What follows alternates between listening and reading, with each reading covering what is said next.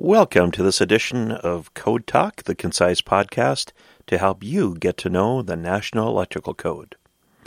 I am your host, Frank Seiler, based in Spokane, Washington, and today's episode is entitled The Grounded Conductor, Article 200.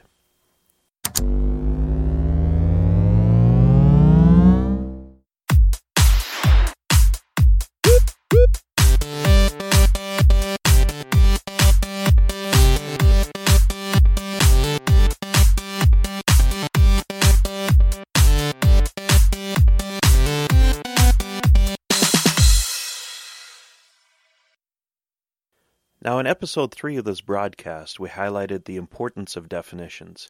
Understanding the correct meaning of a term in the National Electrical Code is going to help us get the installation right from the get-go. And also, we will not be wondering what the test question is asking when we get ready to test out. So the last episode we teased with the question, what color is the grounded conductor really? If you have the codebook open to Article 200 and jump in a few paragraphs, you'll find that the color is white or gray. So you might rightfully ask then, why don't we call this article the use and identification of the neutral conductor? Isn't that what is being talked about here? Well, let me put your mind at ease. Yes, all neutrals that we come across in electrical systems fall under the guise of Article 200. But there are some conductors that are grounded, yet they are not neutrals. And they have to have a home in the code too. So let's explore. It's a short article. For the next few minutes, we can pick it apart a bit.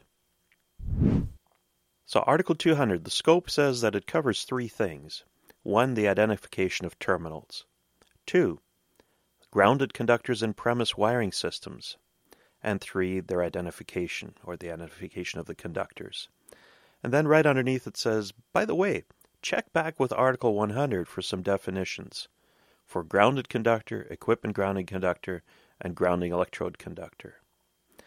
And so we'll do that for one of them, the grounded conductor. I'll paraphrase the other two. The grounded conductor is defined as a system or circuit conductor that is intentionally grounded. In other words, this is a current carrying conductor. It's part of the circuit. Current is flowing through it. It's the return path back to the transformer. And if we compare that to the other two conductors that are mentioned there, the equipment grounding conductor, well, that provides a measure of protection alongside of the current carrying conductors to bond all of the equipment together and to provide a ground fault path in case something grounds out. And the other one that's mentioned is the grounding electrode conductor. Well, that just takes the system and connects it to the earth to stabilize system voltage and to provide a path for overvoltages from sources outside of the circuit.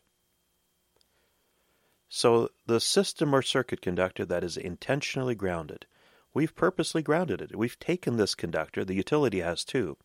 At the transformer, they've taken a grounding system, ran it up the pole, connected it to the XO terminal, and from that we get the neutral that's been fed to us in the service. We do the same thing. We bond it to the case with our main bonding jumper, and we also run a grounding electrode conductor from our grounding electrode system back to that neutral bus because that grounds that particular part of the electrical system. It makes that part of the system safe to touch. So because it is a current-carrying conductor, in most cases it's going to be insulated. 200.2 tells us that if it's part of premise wiring, we're going to insulate it for the expected voltage that the rest of the system has. There's a couple of exceptions. And you can think of one, perhaps. When the utility sends you the service conductor overhead, that neutral is bare. It is the grounded conductor. It's safe to touch. It's current carrying, but it's usually the messenger wire, and that's bare. And so there are some exceptions to the rule. In 200.2b, it also makes a statement that sometimes gets overlooked. Every once in a while you'll open up an electrical panel and you see that perhaps it's the main panel and one of the neutrals has been slipped under the ground bus because it wasn't long enough to reach the neutral bus. The reasoning being, well, the neutral is connected to the case up top anyway. However, if that neutral current has to go through the enclosure, that is not permitted. Our code reads that the continuity of a grounded conductor, read neutral, shall not depend on the connection to a metallic enclosure, raceway, or cable armor. There's also a note to go see 300.13b. If we have a shared neutral and both of the HOTS, or maybe all three of the HOTS, are present in our device box, we can't run the neutral through the receptacle, as in coming into and back out of the receptacle, if it is a shared neutral and if all of the HOTS are present at the device box. The reason being that if that device fails and the neutral opens up, now we've lost the balancing that the neutral does. And whatever's plugged in downstream is going to try to have 240 volts balanced across the different loads with the loss of the neutral. So we always have to pigtail out the neutral if we have a multi-wire branch circuit. 200.3 highlights the fact that if we have premises wiring, we are going to connect it to a grounded system. The utility will run a grounded system to us.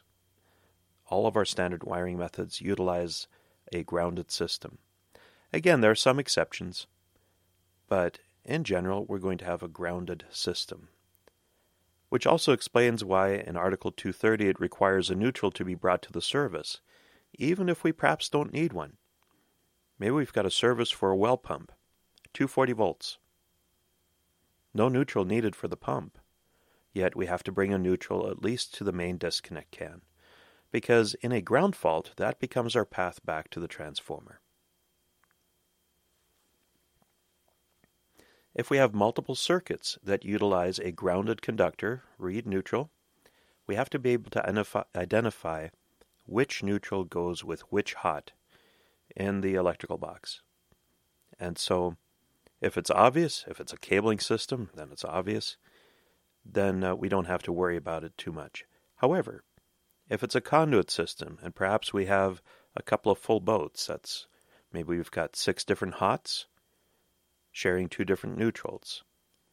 If it's a 3-phase system, maybe 120/208, we've got 3 HOT conductors, phase A, B, and C, sharing 1 neutral, and another 3 conductors, phase A, B, and C, sharing a second neutral. We have to always be able to identify which of those white wires or gray wires goes with the HOT conductors. What makes up the set? And there's various ways to do that. We can tape them together, we can tie wrap them together. Whatever method we choose, we have to be able to identify which neutral goes with which HOT. And that brings us to identification, 200.6.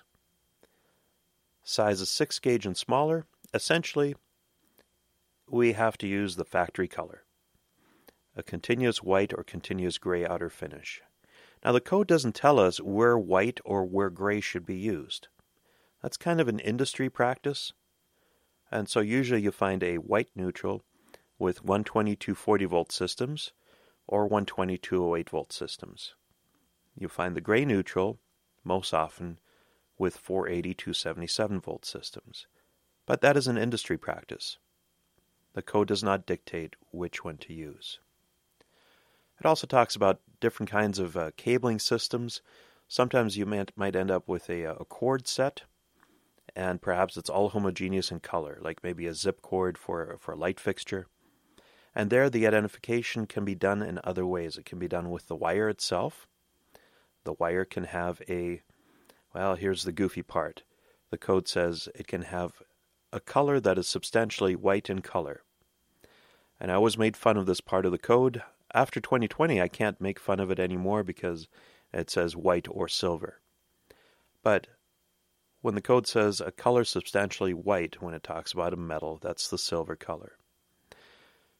The other thing that these cords often do is they have a ribbing or a set of notches that identify which side in that conductor is the grounded side. Now, if we have different electrical systems present in a raceway, cable, box, gutter, some kind of enclosure. Maybe we've got a 120/208 volt system for receptacles, and we also have our lighting system at 277 volts. So sometimes a common raceway is used or a common box. One time we worked in a facility that had under cabinet lights that were 120 volts and then had other lighting systems at 277, and at times they shared the same conduit or the same enclosure or junction box. In those cases, we have to be able to identify which of the neutrals goes with which wiring system. If it's just one circuit of each, it's easy. We can do it by color. But oftentimes we have multiple circuits, and in that case, a lot of the manufacturers, for especially 12-gauge wire, manufacture white and gray along with a colored stripe that you can order. And so there are different ways to be able to accomplish this identification. Now, for conductors that are 4-gauge and larger, a lot of manufacturers don't make any color other than black. It depends on the type of insulation that you have, but 4-gauge and larger we may re-identify, unless it's green. You can't take a green wire and make it a white wire. But if it's, let's say they're all number 2s, and we ordered a big roll of black and we're making wire cuts, we can face tape our hot conductors, black, red, blue, and then we can take our neutral and we can phase tape it or tape it at the termination with white. Now, if we tape it, the only thing the code says is that at the time of installation, a distinctive white or gray marking at its termination. Some people insist that you have to have 3 different places that you identify the wire at. Well, they misread a bullet item. It says 3 continuous white stripes may be used, but that's a manufacturing thing. If we identify it in the field, one place near the termination is sufficient. Some others insist that you have to candy stripe your wire. While that looks great, there's no such requirement in the code.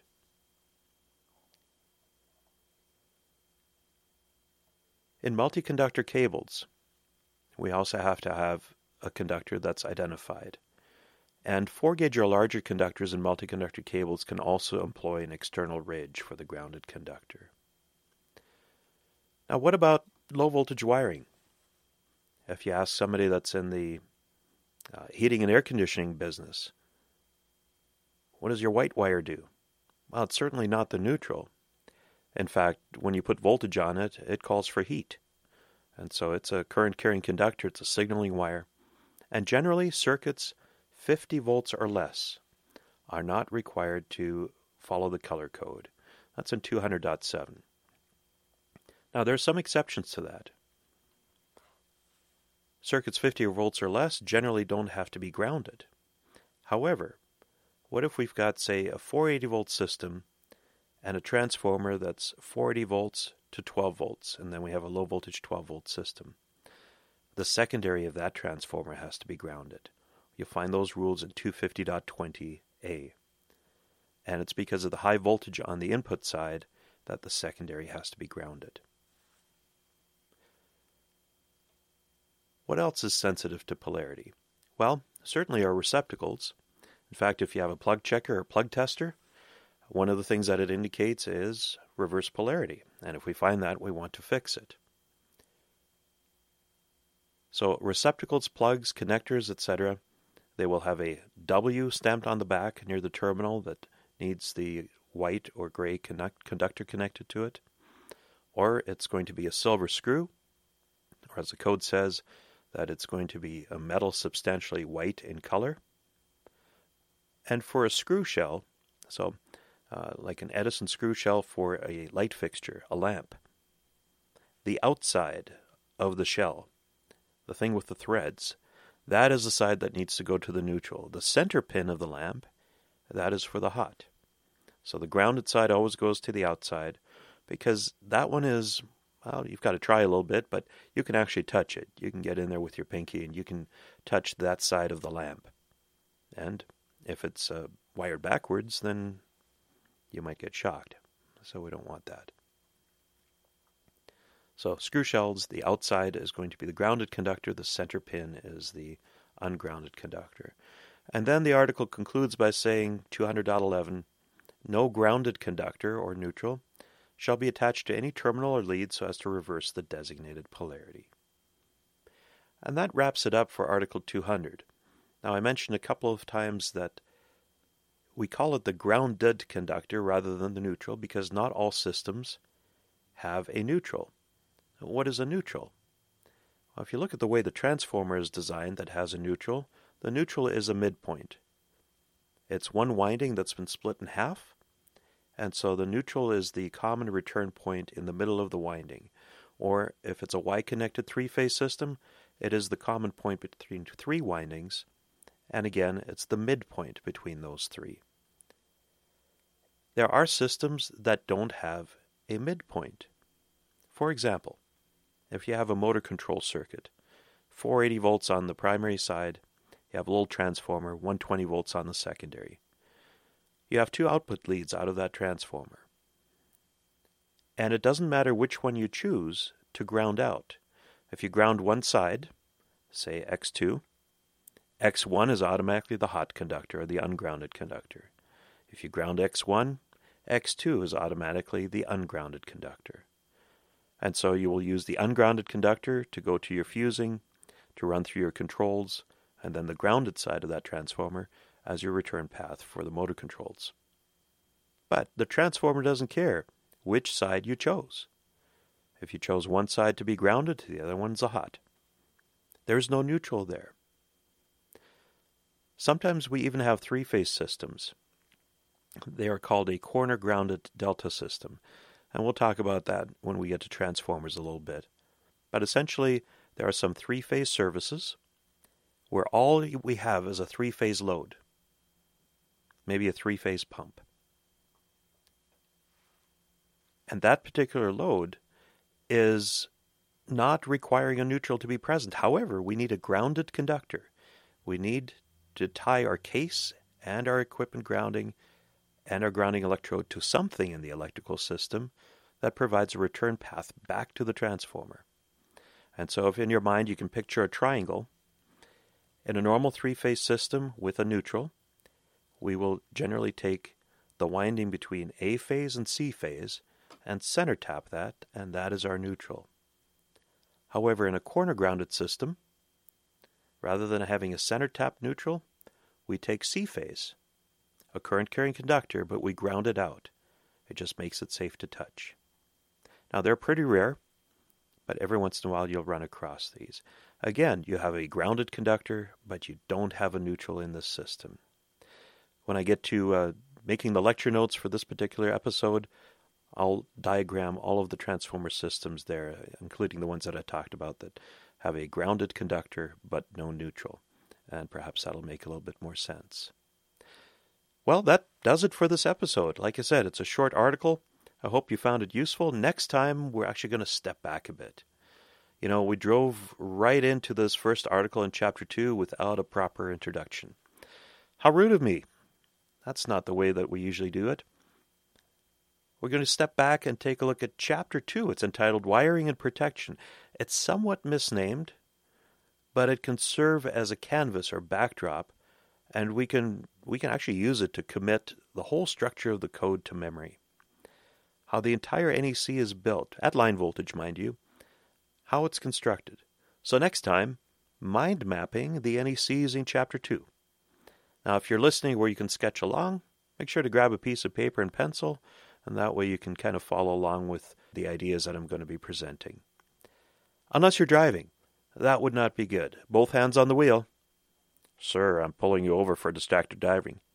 But officer, I was just mapping out the code book. Well, that won't fly. So wherever you're wiring or driving, stay safe. And thank you for listening. If you found this episode on a site other than our website, please go to www.inw-training.com for the lecture notes.